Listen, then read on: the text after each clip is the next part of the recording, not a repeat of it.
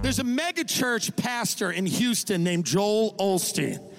And, okay, some of you are in a cult. And he's here tonight. No, ah. It's a mass baptism. No. There was a big flood in Houston a few years ago. And Joel Osteen would not let any of those flood victims in his churches. And people were very angry at him. And I looked on Twitter and I saw that nobody was defending him. So I changed my profile picture to his church and I responded to the victims one by one.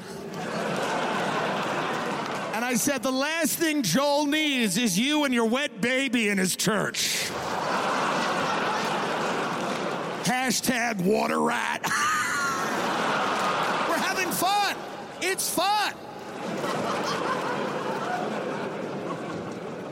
And I'm not saying you can only have fun in fucked up ways. Here's a nice way to have fun find your old teachers on Facebook. They're always on Facebook and they always remember you. Write on their wall tomorrow morning, go, Do you remember me? They're gonna go, Of course I do. And then under that, write, What we had meant something to me. And if they try to get out of it, if they're like, Yeah, chemistry was fun, go, No, you fucked me in the mouth.